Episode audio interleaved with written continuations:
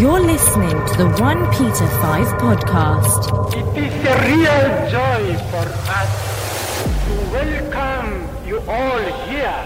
Habemos Rebuilding Catholic culture, restoring Catholic tradition.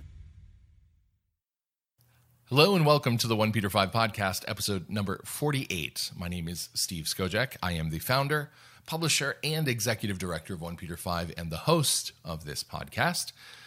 And I wanted to take a moment to thank you for all your feedback on last episode's uh, video podcast. We decided to give it a shot, and uh, it did pretty well. Um, people were very happy with it. We got a lot of positive feedback and commentary. So we are going to do our best to continue with these, also to increase the frequency uh, with which they appear. My goal is to start having a weekly podcast. I have to free enough time uh, out of my schedule to make it happen. Um, I have to admit, the first one took a lot longer than I had anticipated. There was some pretty steep learning curves involved with some of the software. Uh, I had to learn an entirely new package of editing software in order to piece things together in the way that I needed to. Um, and there was just a, a, you know a bunch of technical issues that I was banging my head against the wall for two solid days to get a one hour podcast out. But we did. We got it out and uh, to fabulous critical acclaim. So we're happy with that.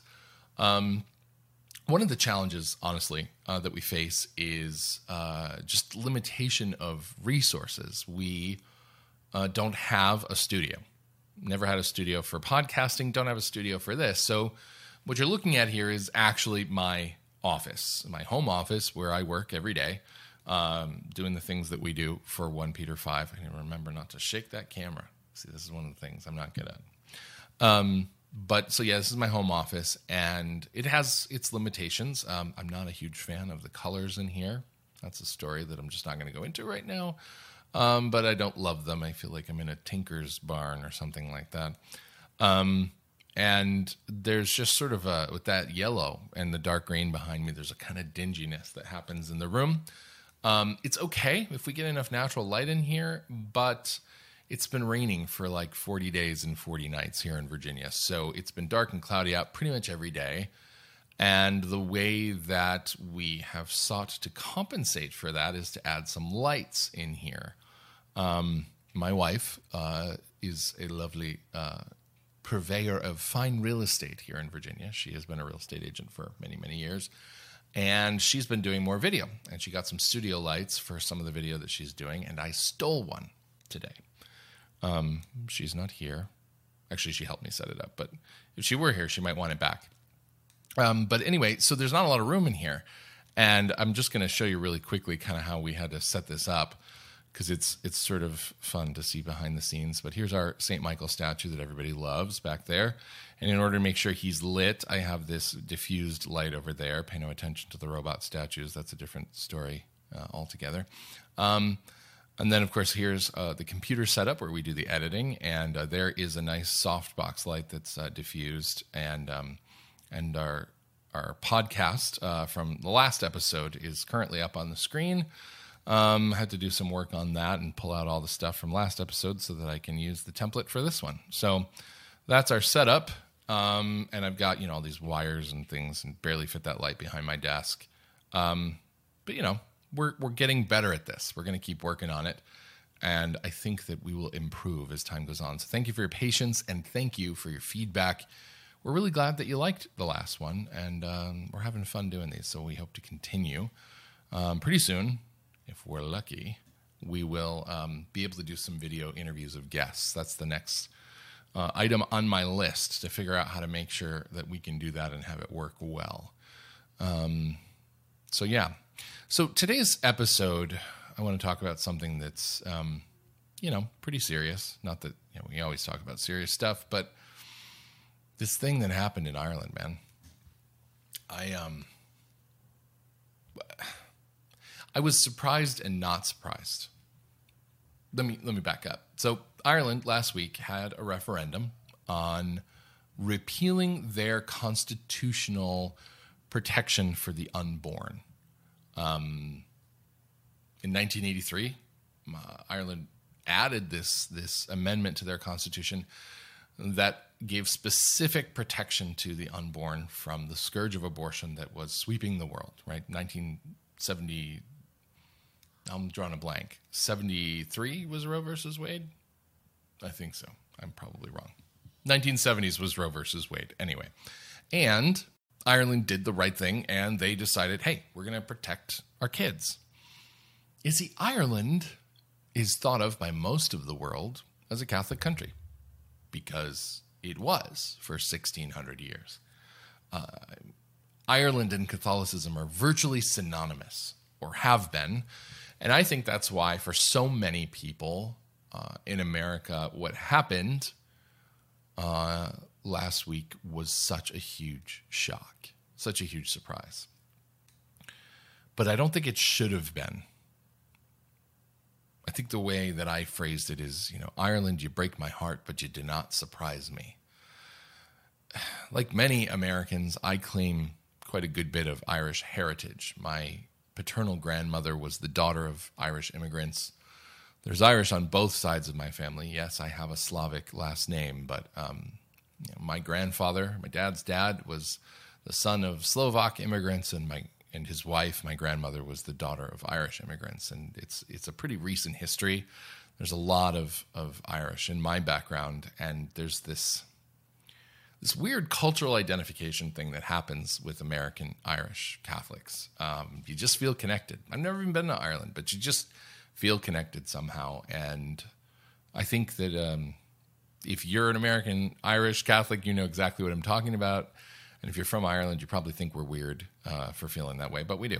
And um, and so this one kind of struck a blow.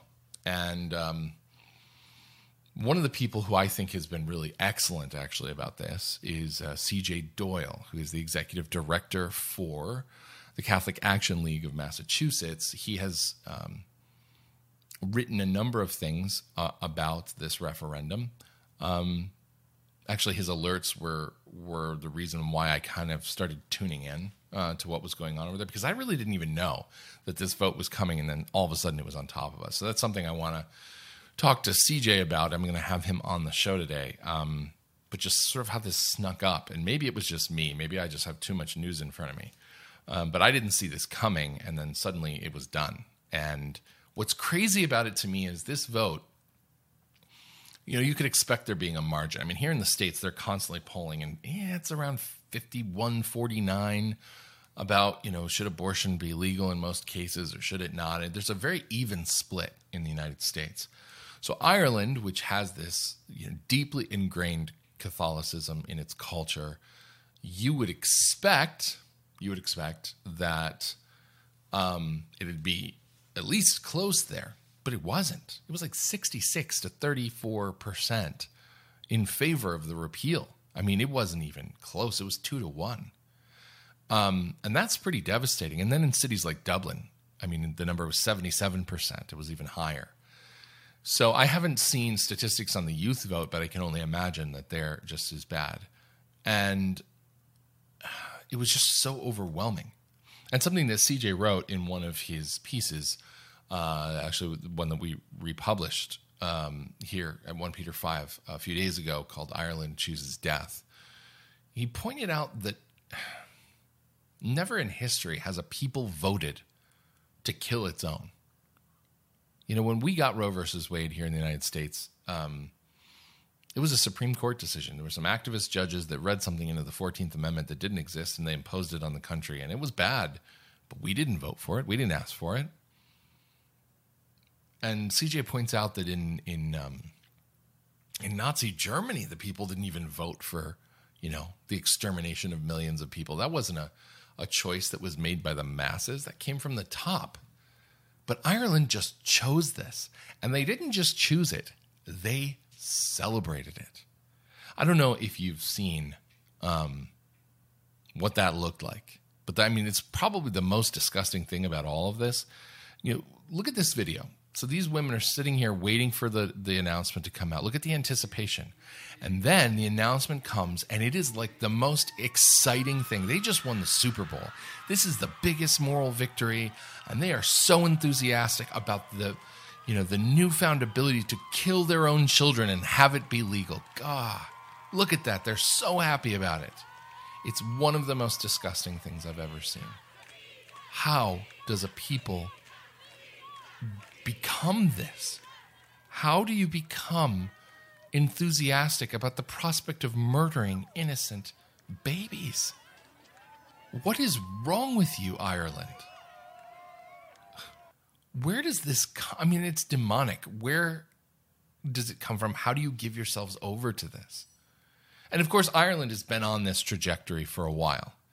Ireland, um, yeah, they voted uh, a couple years ago in another referendum to legalize uh, same sex marriage.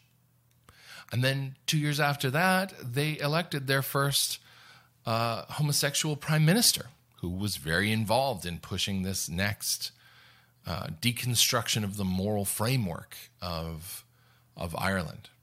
And this is just, it's devastating, devastating stuff. And we need to take some time and wrestle with this because it's not normal for people to act this way.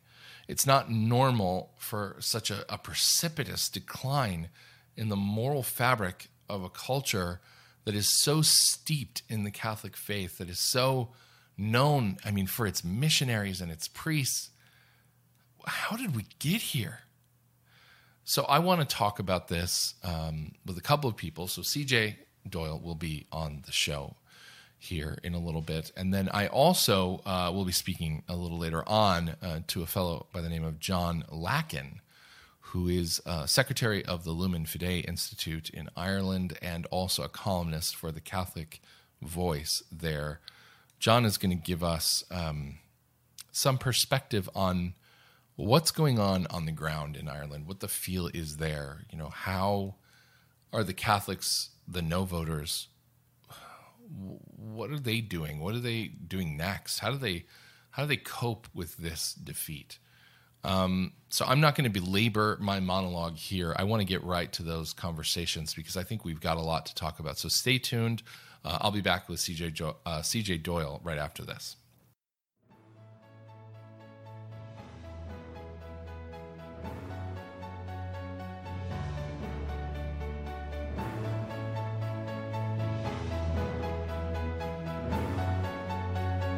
You're listening to the 1 Peter 5 podcast.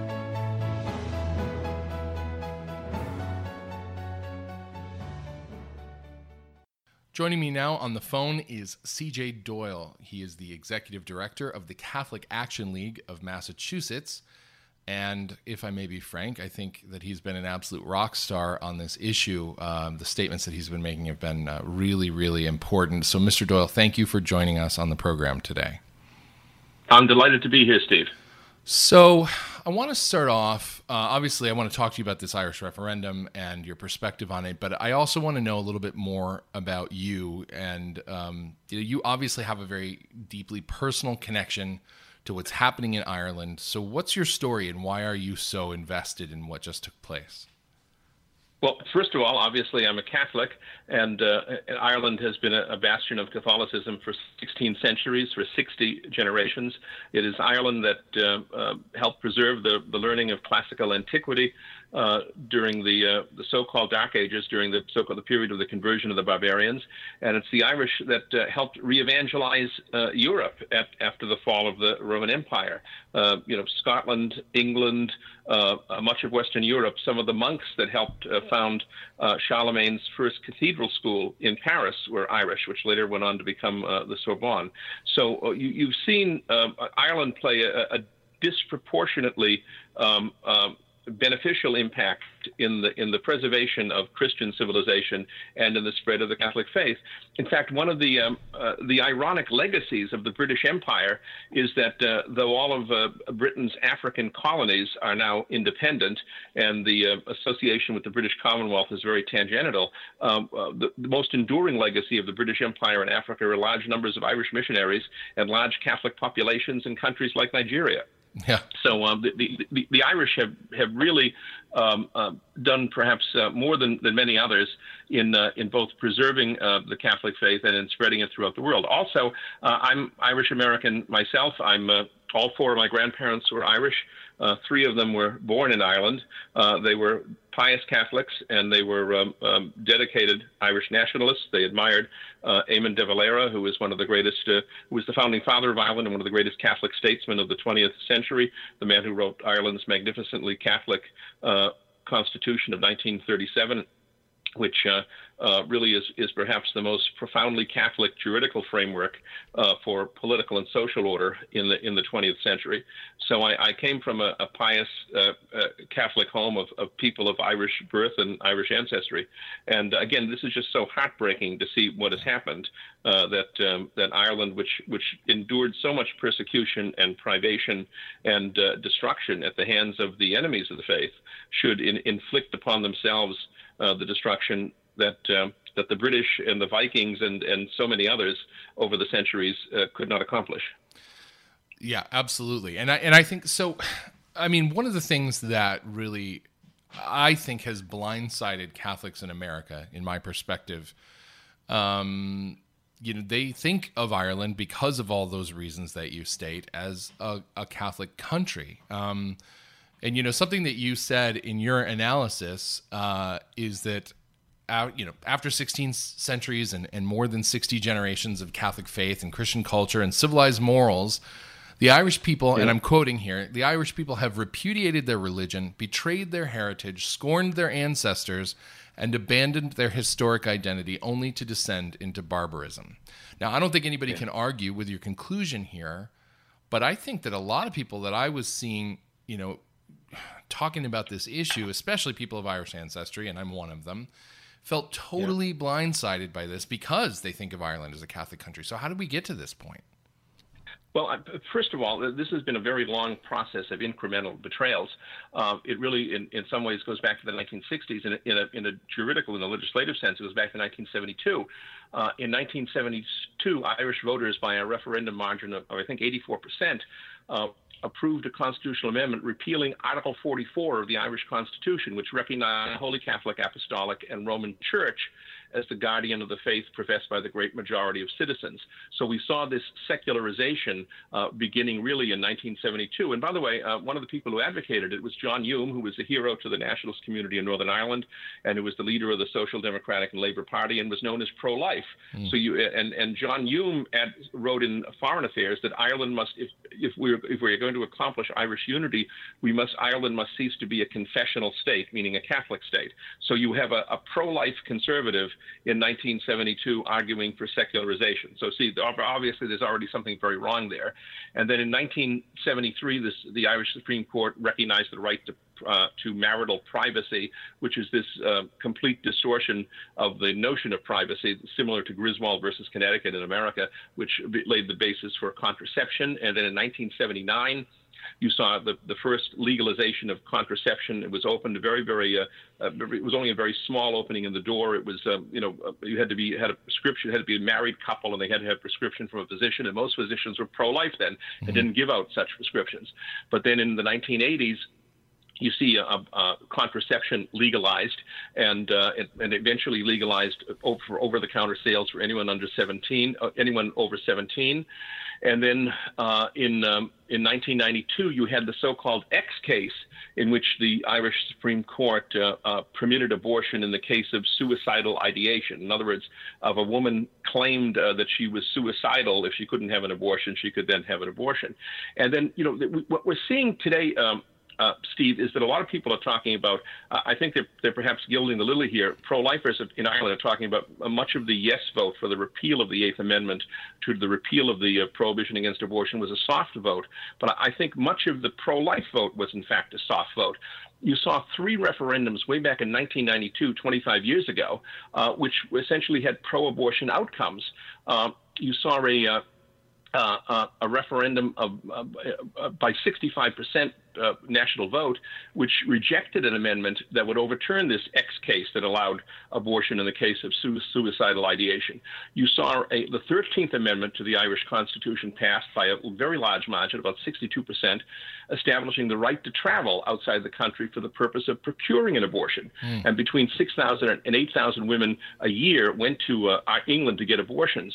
If you look at uh, United Kingdom uh, uh, Ministry of Health statistics uh, for the last 25 years, you'll see that uh, something like 169,000 women who procured abortions in England uh, gave Irish addresses. So you have, um, uh, you know, literally, you know, tens and tens of thousands of women going abroad to get abortions.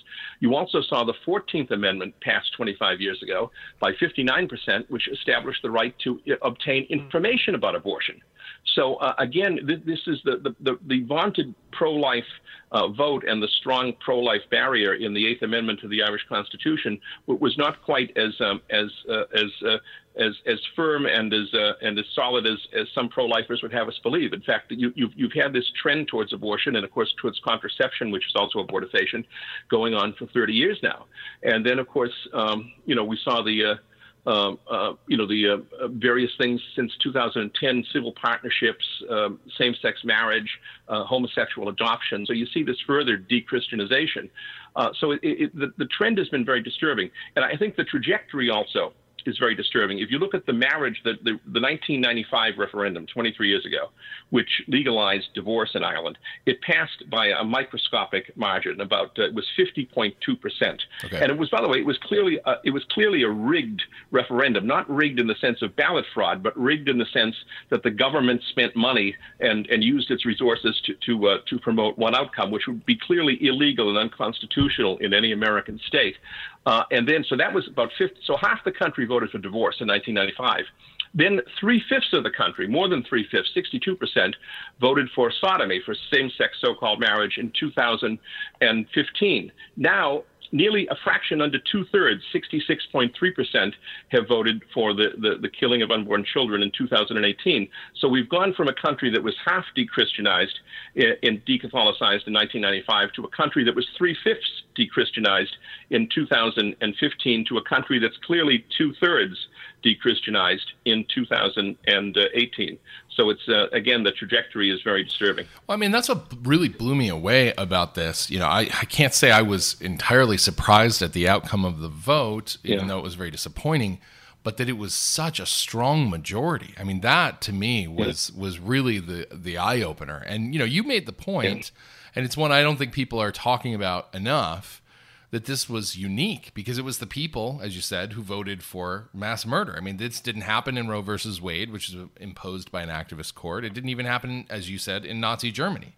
Um, yeah, the, the, Go ahead. The majority never voted in Nazi Germany for mass murder. In in Britain, when they legalized abortion in 1967 with the Abortion Act, it was the, it was Parliament that did it, and in America it was Roe versus Wade. Or in the case of uh, uh, some of the states that had legalized it before then, it was it was the legislature and the governor, like Nelson Rockefeller in New York. But you you you've never had uh, this a national plebiscite, a national referendum in which two thirds uh, of the people uh, are, are complicit in child murder. Right. Right. And then and then when the votes came in, when the results came in, we see these horrifying videos of people cheering and dancing in the streets. And, you know, they're not just, this isn't just this somber necessity that they tried to sell the vote as of, you know, well, you know, sometimes, yeah. you know, the life of the mother. And I mean, they were celebrating the license they'd given themselves to take the lives of unborn children. And that to me, I mean, is there any explanation for that kind of behavior? Well, I, I, think it's satanic. I think it's demonic. I think it's preternatural. Yeah. It, it's clearly odium fidei. They seem to hate the Catholic faith, and uh, it, you, we've seen this terrible cartoon in the Sunday Independent. Yes, um, I saw it. Where, mm-hmm. uh, uh, which is the largest newspaper in Ireland, and by the way, which is traditionally the the Fine Gael newspaper, the, uh, the, the the newspaper of the Fine Gael party, which sits as Christian Democrats. In the um, European Parliament. So this is the Christian Democratic paper mm. in, in, in Dublin of the so-called rosarectomy, a rosaryrectomy, where you have a, a, surgeon removing a rosary from uh, from a, a, woman's womb and uh, and saying, uh, "Good, the obstruction has been removed." Yeah. So this is this is hideous. This is just this is the hatred of the uh, of our Lord, hatred of, of His Blessed Mother, hatred of the Church which He founded. Well, you know, so, so something that I see people talking about is that this is a reaction against the Church and against the recent scandals, whether they're real or perceived. Um, you know, clerical sex abuse. You know, the big thing that came out about the Magdalene laundries and all this. I mean, we, we, were these things people in people's minds? Do you think as they voted, or were they just I don't know, were they just voting against the Catholic Church, sort of their own French Revolution? Well, I, I, think it's both. I, clearly, I, I, think this this contributed to it. But I like to make a point about Massachusetts, which I think is very telling and which applies here to Ireland. Um, in um, the, the, the, stories about the Archdiocese of Boston uh, uh, covering up uh, the homosexual molestation of, of, minors broke in, in January of 2002, and, that, and, that's when the cascade in the media occurred, and the, and the uh, Cardinal Law was, was, was, driven out of office, and this uh, this you know rampant anti-Catholicism became apparent.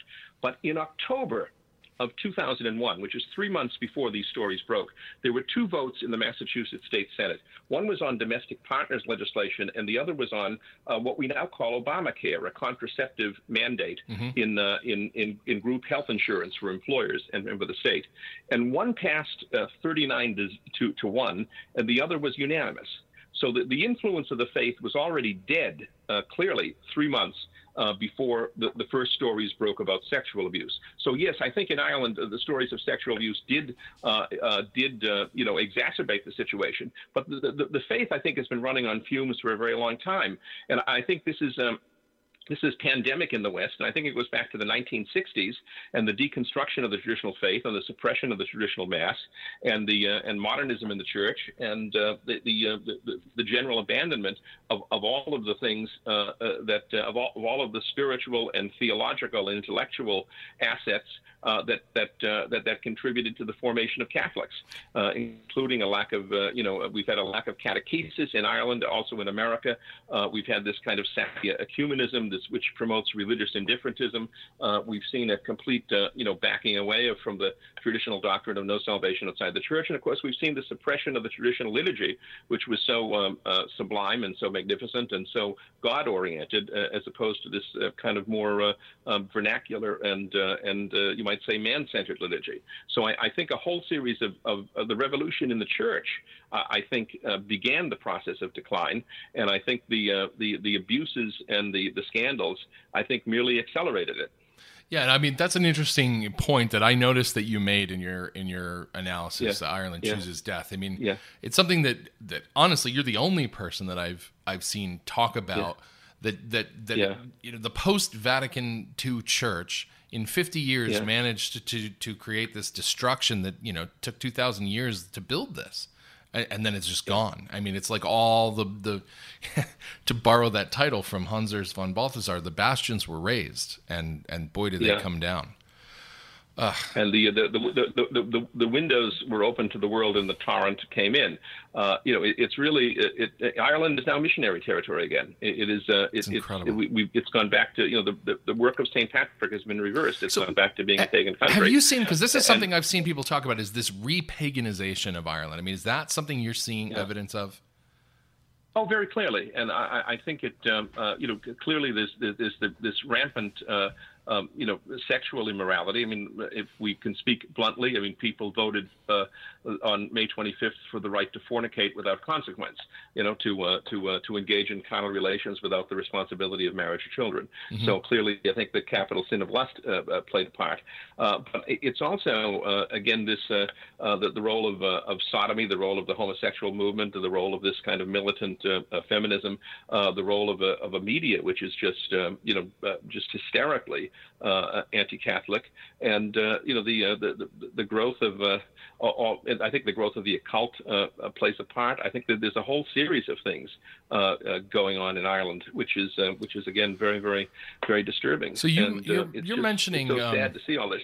Yeah, no, it is, and so you you bring up you know the the problem of of the embrace of sodomy and, and of this whole homosexual culture, but You also mentioned the role of homosexual clergy, and, and I found interesting the way you worded it. You said that that the disproportionately homosexual Irish clergy played a role. Is is the problem really worse in Ireland with this? Uh, yeah, I, I, you know, it's it's very difficult to know. You know, we, have seen statistics here. Uh, even kind of liberal commentators uh, and and liberal Catholics have mentioned in America that uh, you know the, this uh, the the lowest number I've seen is about 15 percent of the clergy are homosexual, which would place it at, at by again the most liberal estimate, at least five times that of the the uh, the, the, rest of the population. Yeah. And and some figures have have placed it as high as 58 percent. It's really impossible to know, but we have seen numerous homosexuals just on an anecdotal basis cases, numerous homosexual scandals. We had a recent one in Maynooth, the National Seminary, where two seminarians were found uh, uh, basically in bed together, and they later claimed it wasn't a homosexual encounter; they were just drunk. Uh, so it was, mm-hmm. uh, I suppose, alcoholism is to be preferred to sodomy in this case, but still, it's uh, it, it's not edifying. Uh, I remember there was when I was in Ireland visiting Ireland many years ago, there was just an appalling case of a a priest who apparently had a had a heart attack and died in the in a gay bar in Dublin, mm. and uh, and somebody said it, it turned out all right because two other priests who were there gave him the last rites. Oh my goodness! So. Oh my goodness! Yeah. yeah. So yeah. It, it's it's really this. Uh, it, it, it's it's it's. I think it's a, the homosexual the homosexualization in the church is not a problem unique to Ireland. Whether it is worse in Ireland than in this country, I, I think there's no kind of statistical evidence uh, to uh, uh, to support it one way or the other. It's very difficult to know, uh, but it clearly is is a problem, and you clearly did have molestation, and you clearly did have uh, a homosexual influence in the clergy, and of course.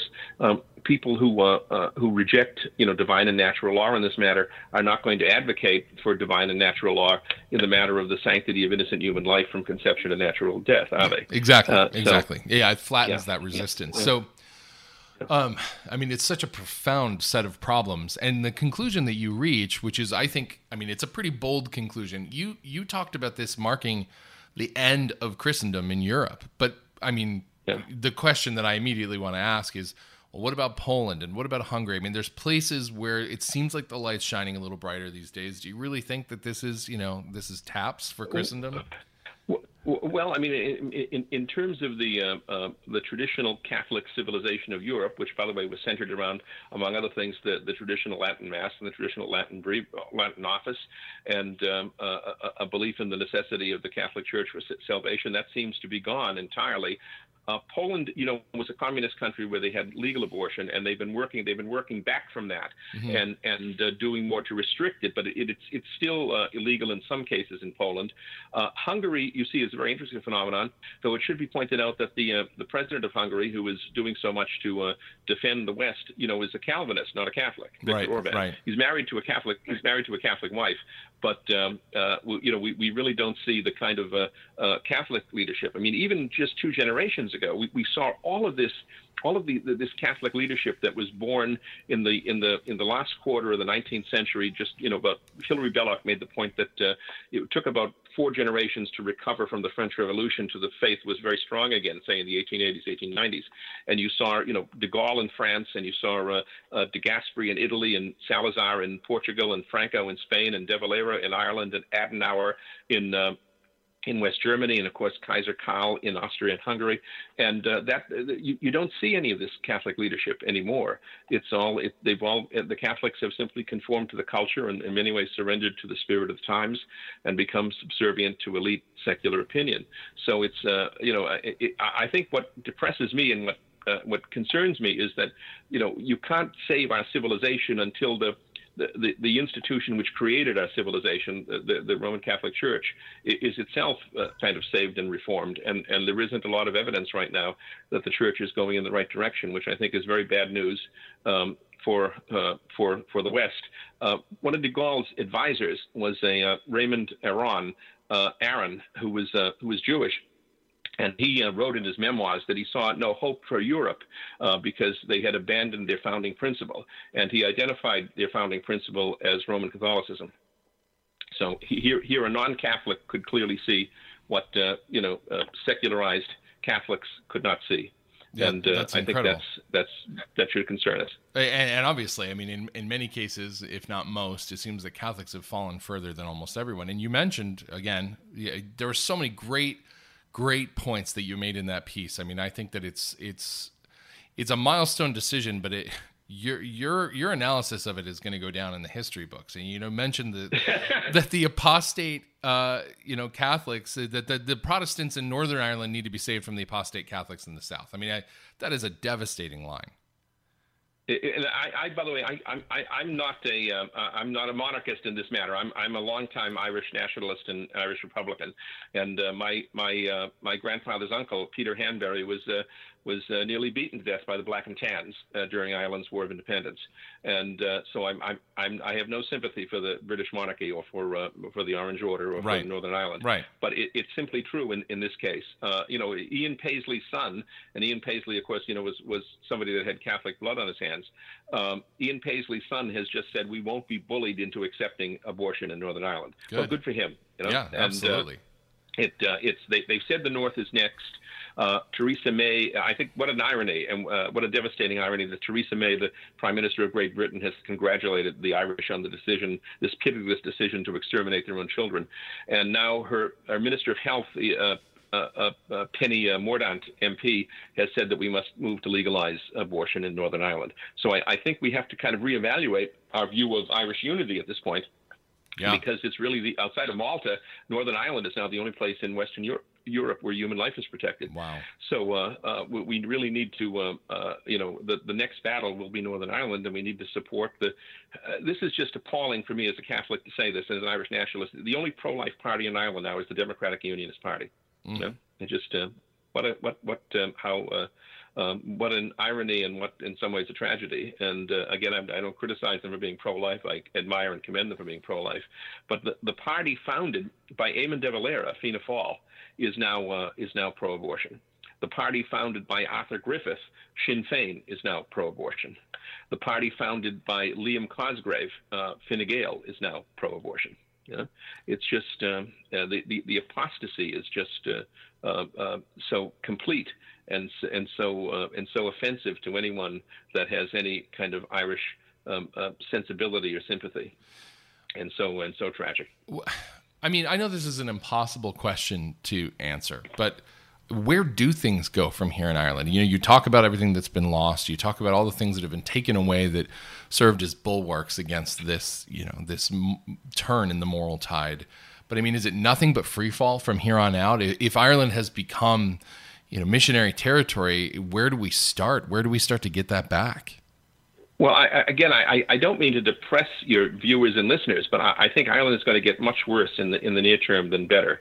Uh, you know, Ireland has no First Amendment, and there's no jurisprudential or, or, or legislative tradition regarding conscience clauses. Mm-hmm. Uh, you know, so we, we don't. Uh, the, the people that oppose abortion uh, in Ireland, whether they're doctors, nurses, pharmacists, uh, uh, medical technicians, hospital administrators, I think they're they're going to have a, a very serious burden imposed on their conscience, and I think. Catholic institutions are going to see their religious freedom imperiled. There's already a story, a rumor somewhere that uh, Mater Hospital in Dublin has a Catholic hospital has always has already been forced to do an abortion under this suicidal ideation Mm. uh, provision.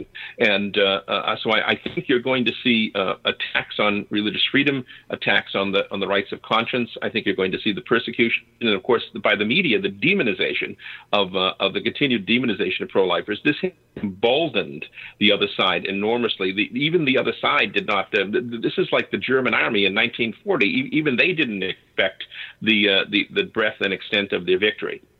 So I, I, think this will embolden the opposition uh, tremendously. And again, we're, seeing just such a, a weak, tepid response from uh, uh, you know the Irish hierarchy. We just had the Archbishop of Armagh, the Primate of All Ireland, walking back from statements where he basically endorsed the uh, position of Bill Clinton and James Carroll that abortion should be uh, uh, safe, legal, and rare. Obviously, it's an oxymoron. There's no such thing as a safe abortion, and he's been forced to retract that. But and the only reason he walked it back, by the way, CJ, is because I kept bugging his office office saying, "Give me, know, don't tell me that he was misquoted. I want to know." In what context can you make a statement like that, Catholic? And finally, they came back and they were like, "Well, the Archbishop wants you to know that he shouldn't have said it." Well, con- congratulations to you, Steve, and, and I commend you for that. It's just appalling. You know, in 1560, the archbishops, bishops, and abbots of Scotland sat there in the House of Lords while the Catholic religion was abolished and while the Mass was suppressed, and they did nothing They did nothing. Mm. They were concerned with their own uh, lives, with their own property, with the political uh, interests of their families. And uh, you know, you wonder really if this is the case today. Uh, one third of Irish priests reportedly belong to the Association of Catholic Priests in Ireland, which is this apostate group, which came out and said that uh, during the referendum the priests priests shouldn't preach politics from the pulpit, mm. and that the abortion uh, issue was was too nuanced and complex oh to uh, have an easy solution. So you, you, a third of the priests are traitors. Yeah, put, put it bluntly. I mean, they might as well just give them a civil constitution of the clergy to sign. Yeah, exactly, exactly. You know, and um, you know, e- even in France, which was hideously corrupt in the 18th century. Even in France, half of, and, and even with the king supporting at one point the civil constitution, the clergy, half of the uh, the priests in, in France refused to sign the civil constitution of the clergy, and uh, yeah, it's just uh, this is this is more like England under Elizabeth or under Henry VIII, where I think it was under Henry VIII, 99% of the priests took the oath of supremacy, and under Elizabeth, 90 about 90% took the oath of supremacy. So this is this is apostasy not only among the Catholic laity, this is apostasy among the Catholic clergy. Well, goodness and decency are certainly the underdogs these days. Let me let me switch tactics before I let you go. Uh, I do want to talk to you just briefly because we managed to skip past it, but about your organization and you know if people are interested how they can get information from you. So the catholic action league of massachusetts what is it? How did it get involved? And and how do people get on your mailing list? Because honestly the only reason i got your alerts is because people were forwarding them to me. I, would like to tell people if they want to sign up and, and get information from you how to do that. Well, um, first of all, if they want to contact us, uh, um, you know, our email address is uh, uh, Catholic Action League at gmail.com. That's Catholic Action League at gmail.com. Our website is uh, uh, www.catholicactionleague.org. And uh, we were originally, uh, our, our uh, the, the genesis of our group goes back really to the 1970s. We were originally the Massachusetts chapter of the national organization, the Catholic League for Religious and Civil Rights. And in 1995, we became independent, uh, like the Minnesota chapter. In 1995, we became independent of the New York organization, and we became the Catholic Action League of Massachusetts. And for the last 23 years, we've focused pretty much entirely on Massachusetts and, and New England issues. And um, uh, we're a Catholic anti-defamation and religious freedom rights organization. But you know, it, it's it's interesting that uh, when we started, so much of our work was uh, involved in responding to attacks on the church in the media and responding on to uh, uh you know attempts to uh, uh, to uh, infringe on the constitutional rights of Catholics. But now, so much of what we do uh, is is really kind of defending basically Catholic moral teaching in the absence of the church doing so and speaking out against scandals in the church. You know, we didn't intend ever to be kind of the church police, but you know, more often than not, Steve, we have people in the Boston media contacting us, and and we'll I'll talk to them and I'll ask them, did you hear from the Massachusetts Catholic Conference or did you hear from the Archdiocese, which, by the way, has, uh, you know, a, a, a, a six-figure, uh, you know, communications director and two high-priced PR firms, and they'll say that they, they reached out to the Archdiocese or the Catholic Conference and they couldn't get a response on some moral issue. Right. So they come to us. Yeah. So, uh, you know, I suppose we should be uh, um, uh, grateful that, um, uh, uh, the, the, the media does come to us, but still, it's, it's appalling that, uh, that there's no institutional response from the church. So, it, more often than not, in recent years, we've been speaking out on the, these moral issues simply because you're getting silence yeah. from the hierarchy and the clergy. Yeah, and it's a yeah. tough position to be in. I mean, I know it's what we do too, and yeah. you, you don't want to be in the position of, hey, so the worst enemies to the Catholic faith right now are on the inside. Um, but it's yeah. it's how things are.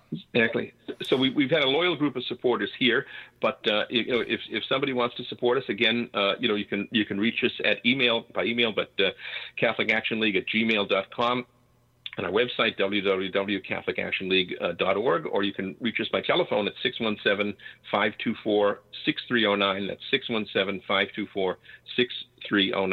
And uh, we welcome support all around the country. You know, whenever we, uh, a few years ago, uh, we put out a statement uh, about how the uh, um, uh, the Knights of Columbus refused to uh, uh, expel pro-abortion public figures.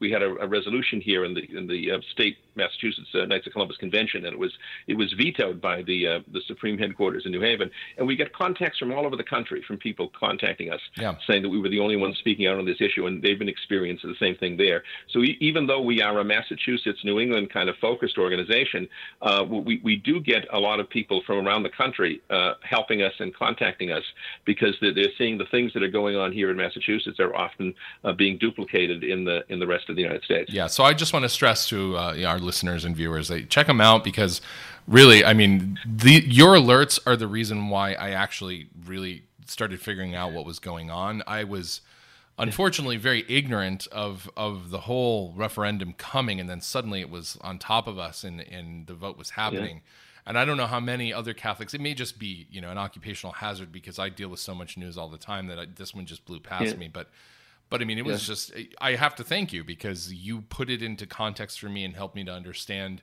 you know what was happening and, and how big the issue was and then you're you're i'm not to be morbid but your post-mortem on this vote um, I think it was really critical. And so if you haven't read it, we'll link it again uh, in in the show notes Thank for you. this. But uh, uh, it's called you know Ireland chooses death. Um, so CJ Doyle, executive director of the Catholic Action League of Massachusetts, thank you for being with us today.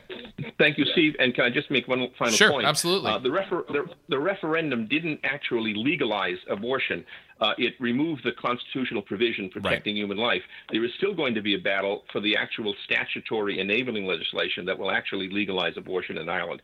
So we have another fight on our hands. Now, as I said, the, the numbers are, are entirely against us. All four major political parties mm-hmm. and the government and the prime minister are, are in favor of legalization. So it will, it will undoubtedly pass. But the uh, you might say the uh, the, uh, the, the circumstances and the uh, exceptions and the exemptions and the uh, the various details of that uh, still have to be worked out. So there's going to be another huge battle in Ireland in the next few months regarding the actual legalization. So the mass killing hasn't started yet, but it will in a few months. It may even be at the beginning of uh, 2019. Uh, but there is another. We, we need to continue praying for Ireland and continue also, obviously obviously praying for Northern Ireland.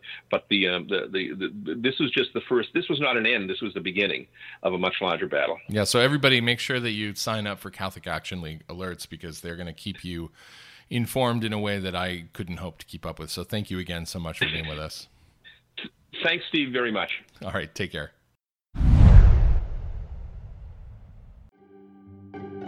Are you enjoying this podcast? Would you like more of the same?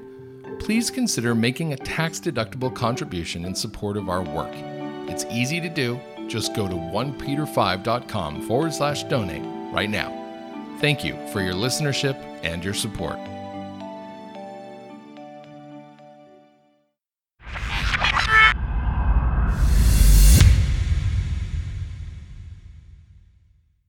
I am joined now by John Lacken, Secretary of Lumen Fidei Institute, which is an association of Catholic laypeople engaged in cultural and educational matters. He is also a columnist with Catholic Voice, a bi weekly publication for Ireland and the UK with both print and online editions.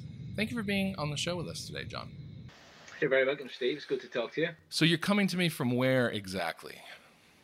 Um, I live about 10 minutes from Knock in Ireland, which is where we had a, a, a, Marian Eucharistic apparition in 1879. Yes. It's in the west of Ireland in County Mayo, the wettest county of Ireland, although the sun has been shining for the last five days. Uh, when people ask about Ireland and weather, I just say that the, the rain is warmer in the summer than it is in the winter. I think that we got your rain here. I feel like I have to build an ark. It's been weeks since I've seen the sun.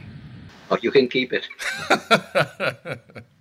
All right, so let me get right to this. Um, for American Catholics, um, well, for me anyway, uh, this referendum on the vote to remove legal protection for the unborn from the Irish Constitution sort of snuck up on me. Um, I started hearing slogans about Save the Eighth on social media, but I didn't really know what they were about until very close to the vote. And then the next thing that I knew, uh, it was done and over with. So for the benefit of those who are listening who may not have been any more aware of this than I was, how did this come about and how long has it been, you know, in the works?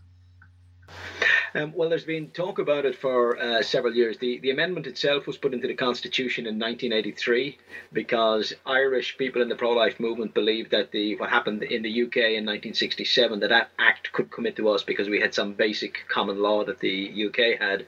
So the amendment was put in 1983. It was voted in by a two to one majority, and then they tried to repeal it um, in 2002. They tried to change it to allow a certain amount of abortion. Um, then, as our culture was the, the Catholicism was declining. Um, in 2015, they had a referendum on same-sex marriage, and they got the referendum went through very, very strongly in the favour of same-sex marriage. So I think from that they decided we can win this because that was a big blow in the sense of the so-called Catholic Ireland. It showed that the the fortress was not impregnable, and so when they got that victory, I think then they started planning on how they were going to overturn the Eighth Amendment and get rid of it altogether. So then they set up a false thing which they call the Citizens' Assembly. Now, it wasn't a citizens' assembly because the citizens had absolutely no say in how it was run, who was in charge of it, who right. would come to speak to it, etc. And the citizens' assembly, as I believe it was a ploy, it came back with the results that it said that they wanted to vote for unrestricted abortion complete free, just completely repeal the law. Okay. And from there, then the government realised that they wouldn't get away with that. So then they started talking about, well, let's do the limits. So they put in the hard cases, and then they said, um, and also we'll, we'll allow abortion on demand up to 12 weeks. But the thing is, whilst they have mooted that as legislation.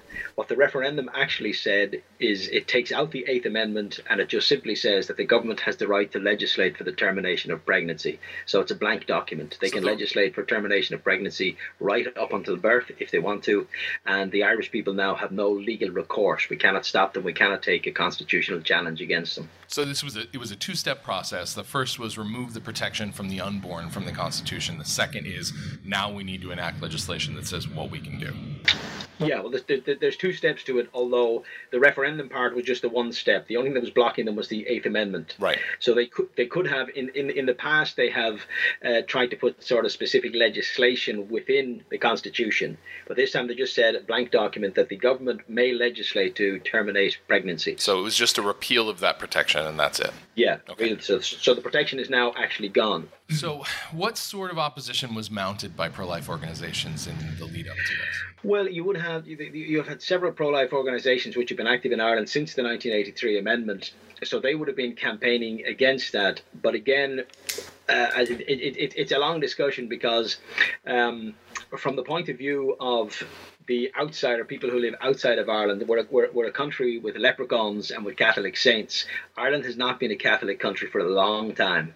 Uh, sometimes the image to me comes to of the, the whited sepulchre. On the outside, we look very, very Catholic, but if you actually scratch at the surface, you will realise that it's not Catholic at all.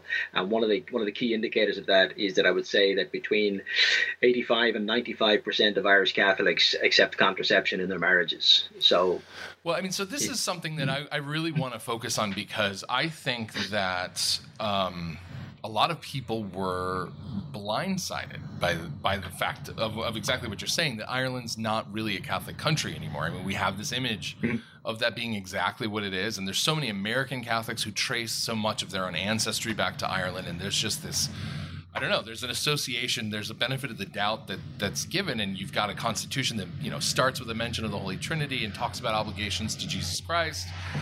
This is something we can't even dream of here in America, and so I, I think a lot of people were like, "Whoa, you know, where did this come from?" I mean, how long has Ireland been moving in this direction of, "Hey, we're just we don't really care about this Catholic stuff anymore"?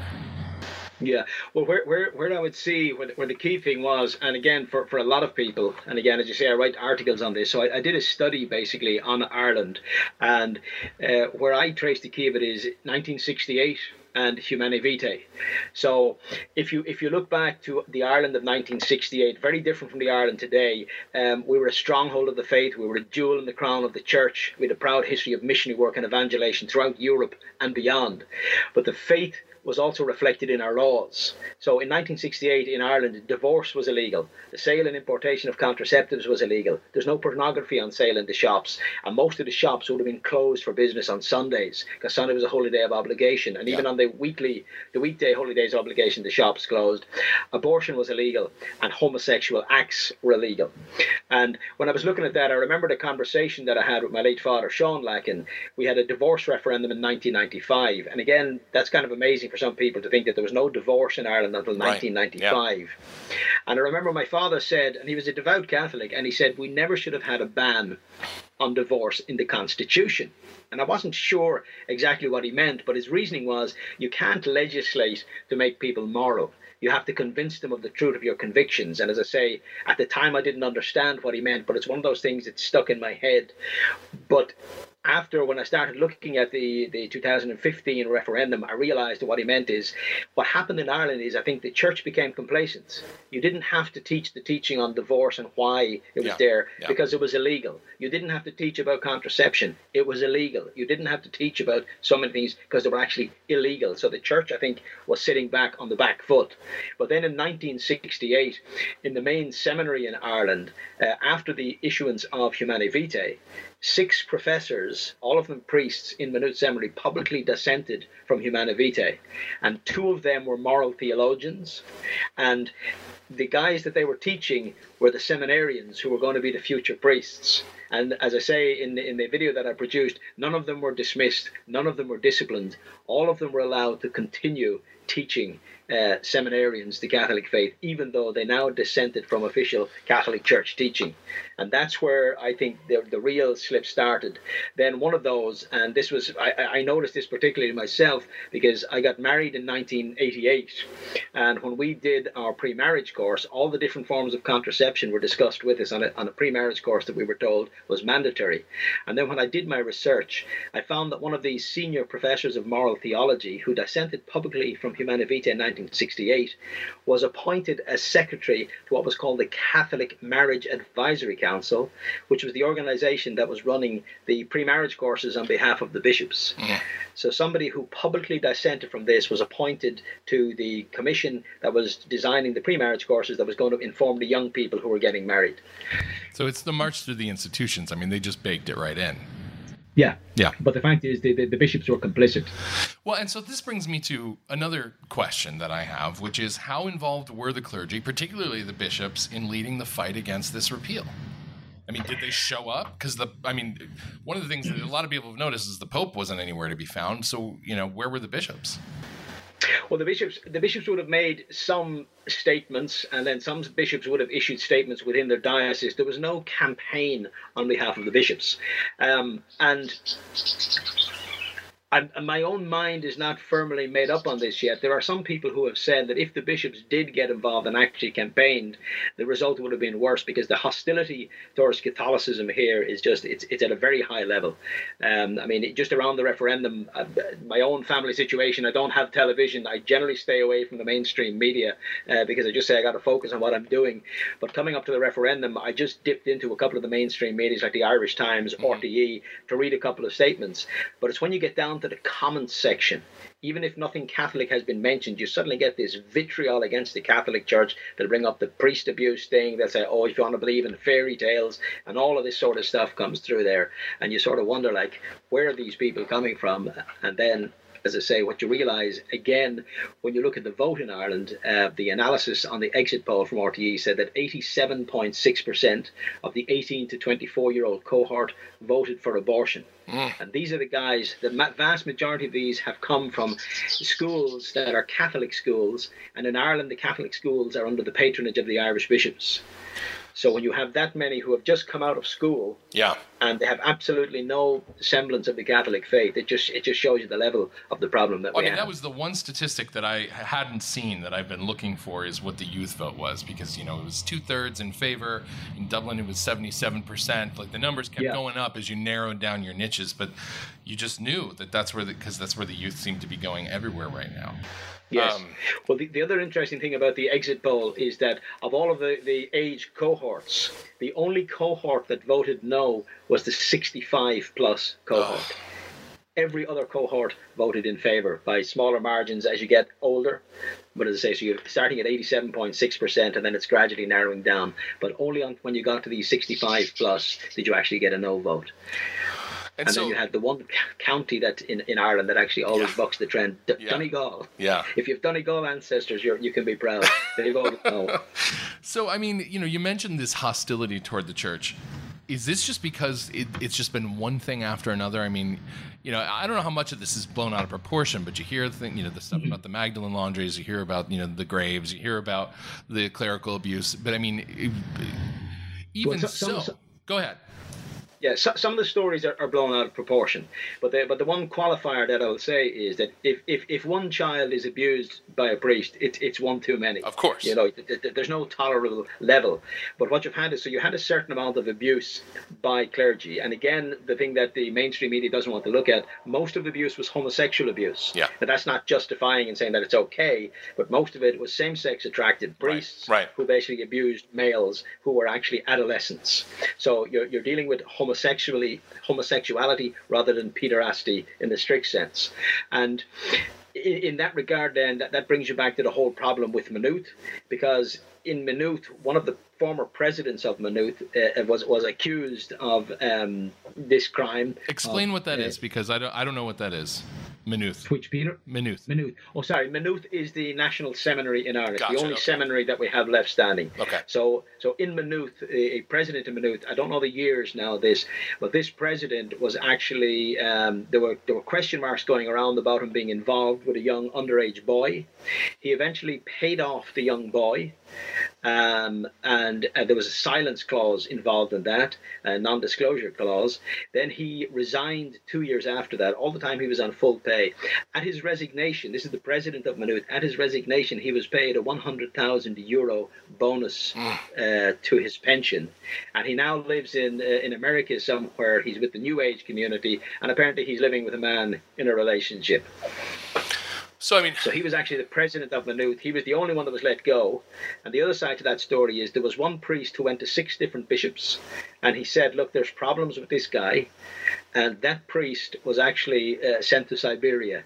Basically, they picked a small parish up in the north of Ireland and they Yeah. transferred him up to there.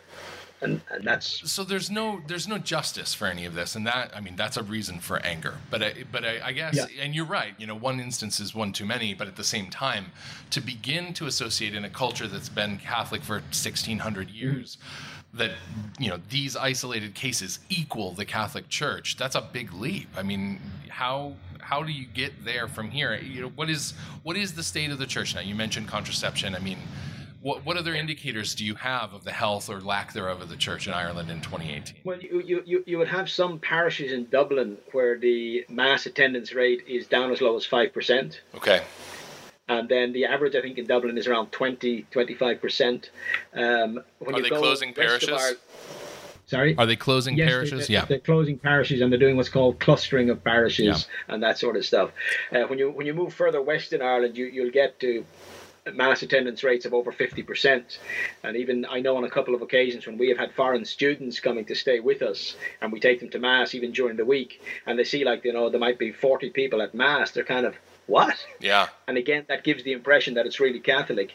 But then one of the other interesting indicators from the exit poll was that apparently 33% of Catholics who said they go to Mass regularly, and regularly was more than once a month, uh, voted yes for abortion. And 1% of those said that they attend Mass more than twice per week. So they could be daily Mass goers, and they voted yes for abortion. How which, in the world think- does that happen?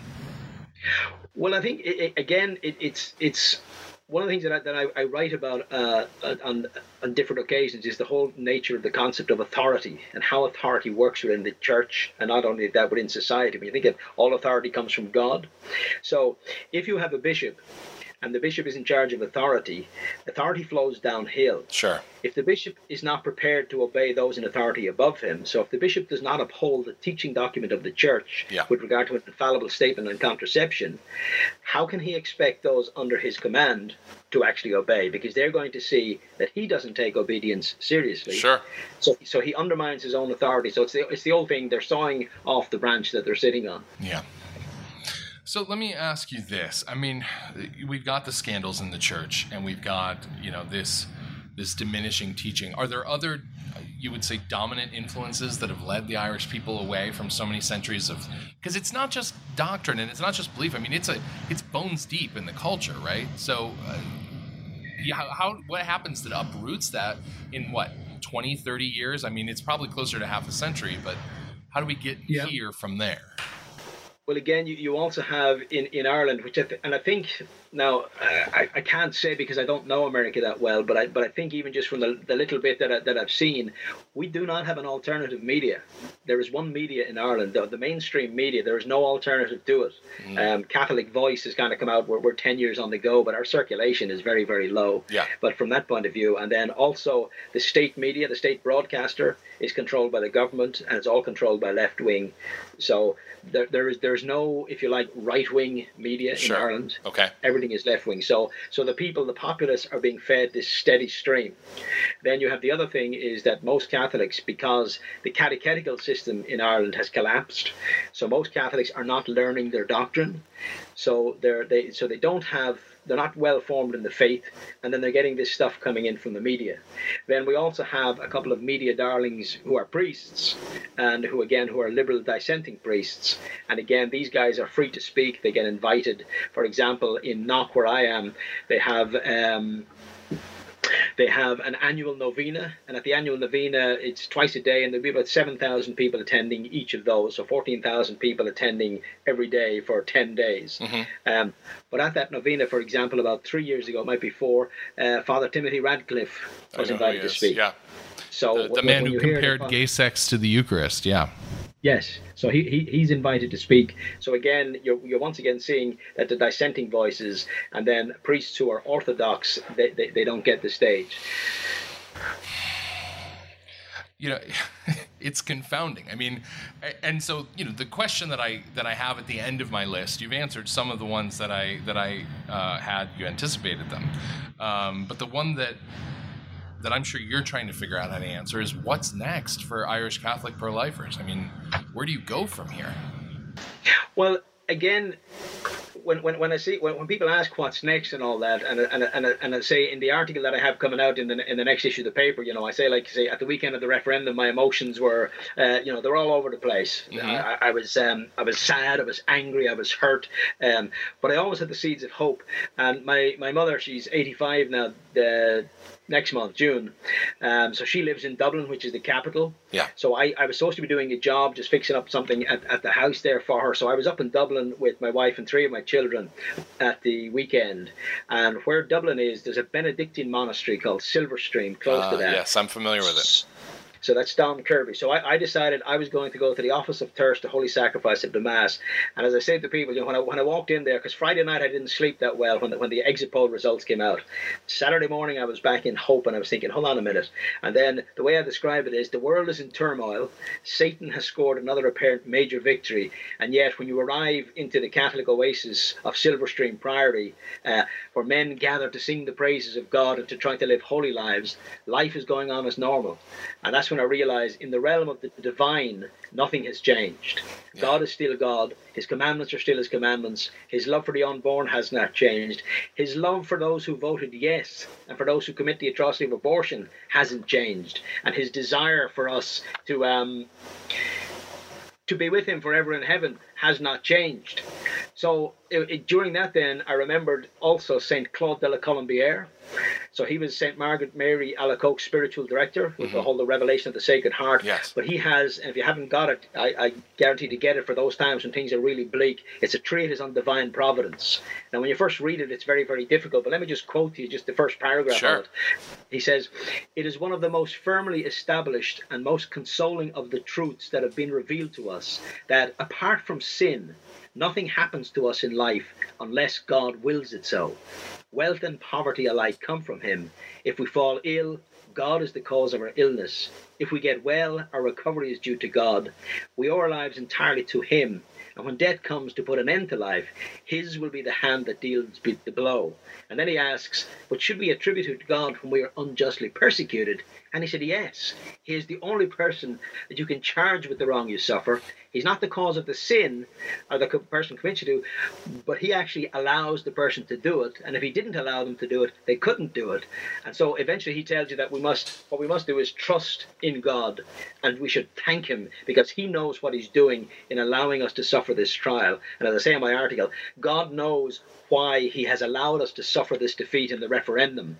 And my own thinking on this now is that perhaps God has allowed this defeat so that Irish Catholics would reflect deeply in order to discover why is it that we're losing the cultural wars? Because we didn't lose, the referendum wasn't lost on Friday. In Ireland, we have been losing the cultural wars since about 1968. They've been eroding, and the pro life groups have been fighting a defensive battle all the time. We have never been on the offensive. Sure. We're just we, we, we, we keep them back and then we're just waiting. They regroup and they come back and attack us. And as I said to some people, you know, even if this referendum had been lost, for the people who held the referendum and who did it, it was a marketing exercise if they lost this, then they would say, they would do their analysis and say, okay, the next time we go for this, here's how you win it. And as I say, I personally think that the same sex marriage referendum was a marketing exercise for them. And I remember commenting to some people in the pro life movement, because just before the government started putting the legislation together for holding the referendum on the same sex marriage, they decided that for the first time in the history of Ireland, they were going to legislate according to what was known as the X case. Now, the X case was a case where a girl was raped within the family, and they said she couldn't have an abortion because of the 1983 referendum. Mm-hmm. So this case, the judge ruled that where there was a risk to the life of the of the mother from suicide, that an abortion was permissible under Irish law, but none of the governments ever had the nerve to touch it. But in, in 2013, they enacted legislation. But as I said to some people, I said, this legislation, while they're pushing it through and we can't stop it, I think it's a smokescreen because I said same sex marriage is coming down the tracks behind this and nobody's watching it. Yeah and so so that's where it's you can see it's all orchestrated. And as i say to people sometimes i wish the devil was on our side because he's a master strategist a master military guy. If, if, he was on our side i know he can never be and I, I say that with my tongue in my cheek but people have to realize who the devil is. Any any man who thinks that he can take on the devil and win is a fool and he's not going to win you know? That's where we have to humble ourselves and say lord this is your battle. We just get slapped around but we have to rise again. And as i say in I can't remember which saint it was, but our call is not to be successful, it's to be faithful. And that's what our Lord says. When I come back, will I find faith on earth? He doesn't say, will you have cleared up the place for me? Will, will everything be in order? Right. He says, right. will I find faith yeah. on earth? And so that's where it has to go. So, as I say, from, from the initial thing on, on Friday night, as I say, I, I get a couple of mood swings. But in general, I'm actually upbeat. And I think this is a great thing because, again, another saint, and I can't quote who it was, but he was playing a game of chess. And somebody asked him, said, Father, if, the, if you were told that the world was going to end in five minutes, what would you do? And he said, I would carry on playing my game of chess.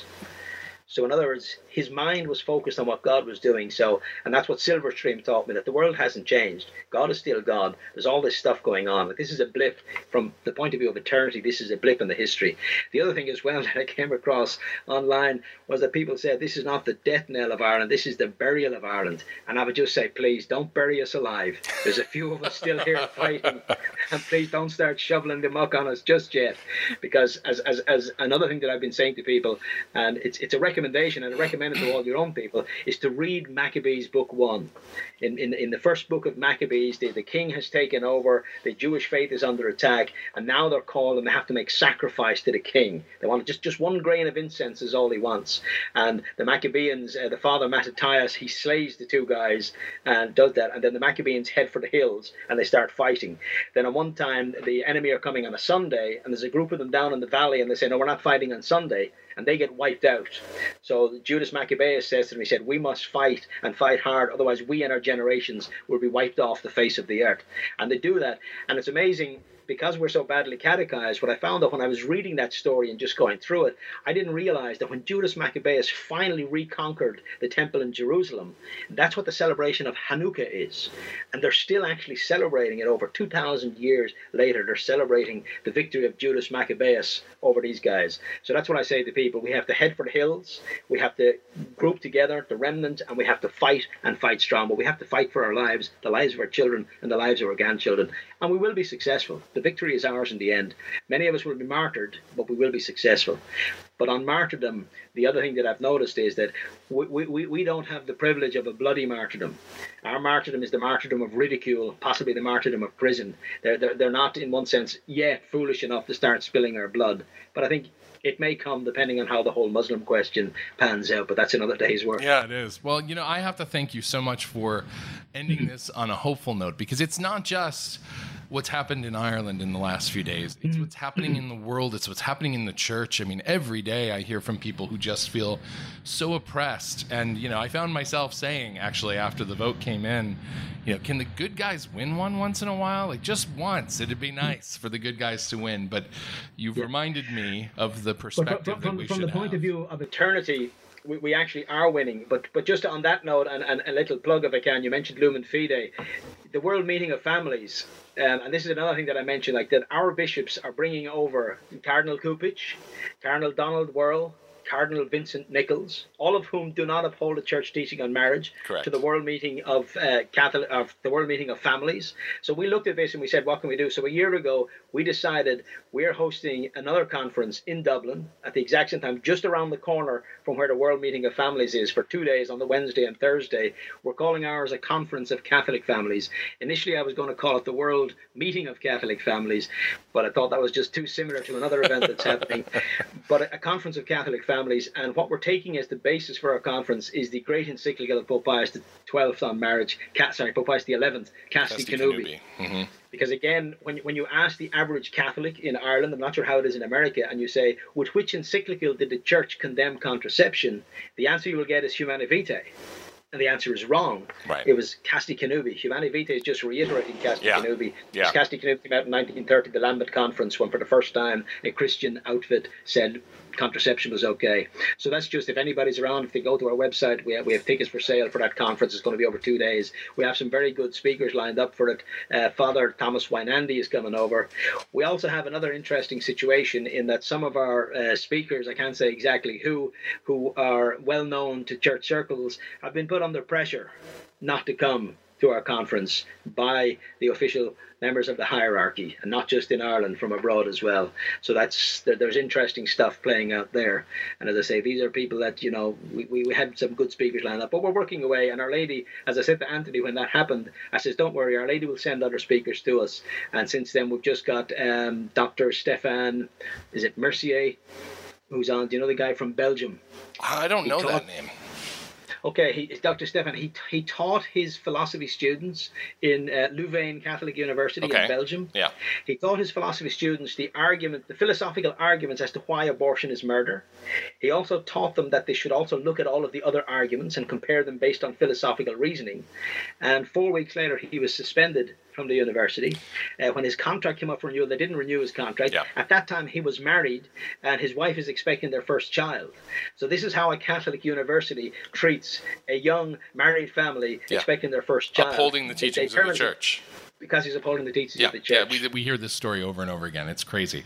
Well, send me Again, a he's very upbeat as well. Send me send me any information you've got, and we'll be happy to help promote it. And do you have? Is there going to be any online component, or is it just because more and more of these conferences they're broadcasting them so people around the Well, world? again, the the Lumen Fidei Institute we only launched last July, so Okay. we're one of those organisations we're struggling. We're counting pennies. And, Yeah, understood. and pence, and just you know we don't we don't have a, a, a major budget, so we're just we're running it as best we can. Okay. Uh, but we're going to make an impact. Well, we'll be happy to help push it out if you want to get us that information, and uh, that'd be fantastic. So, Yeah, I'll, I'll- send you an email, or if you send me an email to secretary, just so I have your correct details for All that, right. because that doesn't go into the big pile, only into the small pile. all right, John Lacken, thank you so much for taking the time to be with us today. You're very welcome. God bless you. All right, everybody. Well, that's it for this episode of the 1 Peter 5 podcast. Thank you so much for tuning in. Uh, if you are listening via iTunes, we ask you to please go in there and give us a five star review. The more reviews that we have, the more likely it is that others will find our podcast as it rises up the ranks. Also, if you are watching on YouTube, please go ahead and hit that subscribe button. We are planning on pushing out more video content, and if you've got a subscription, then you're more likely to see it, and that's a cool thing. So, thank you so much for your time, and we'll see you on episode 49. God bless you. You've been listening to the 1 Peter 5 podcast. This has been a production of 1 Peter 5 Incorporated, copyright 2018, all rights reserved. If you have downloaded this podcast through iTunes, we encourage you to go there and leave us a review to help others find and enjoy our show. If you would like to support our work, go to 1peter5.com forward slash donate to make a tax deductible contribution. This not only helps to pay for web hosting and the fine content we provide, but keeps food on our tables, coffee in our cups, and the lights on, which really helps us see what we're doing. Until next time, I'm Steve Skojec. Thanks for listening.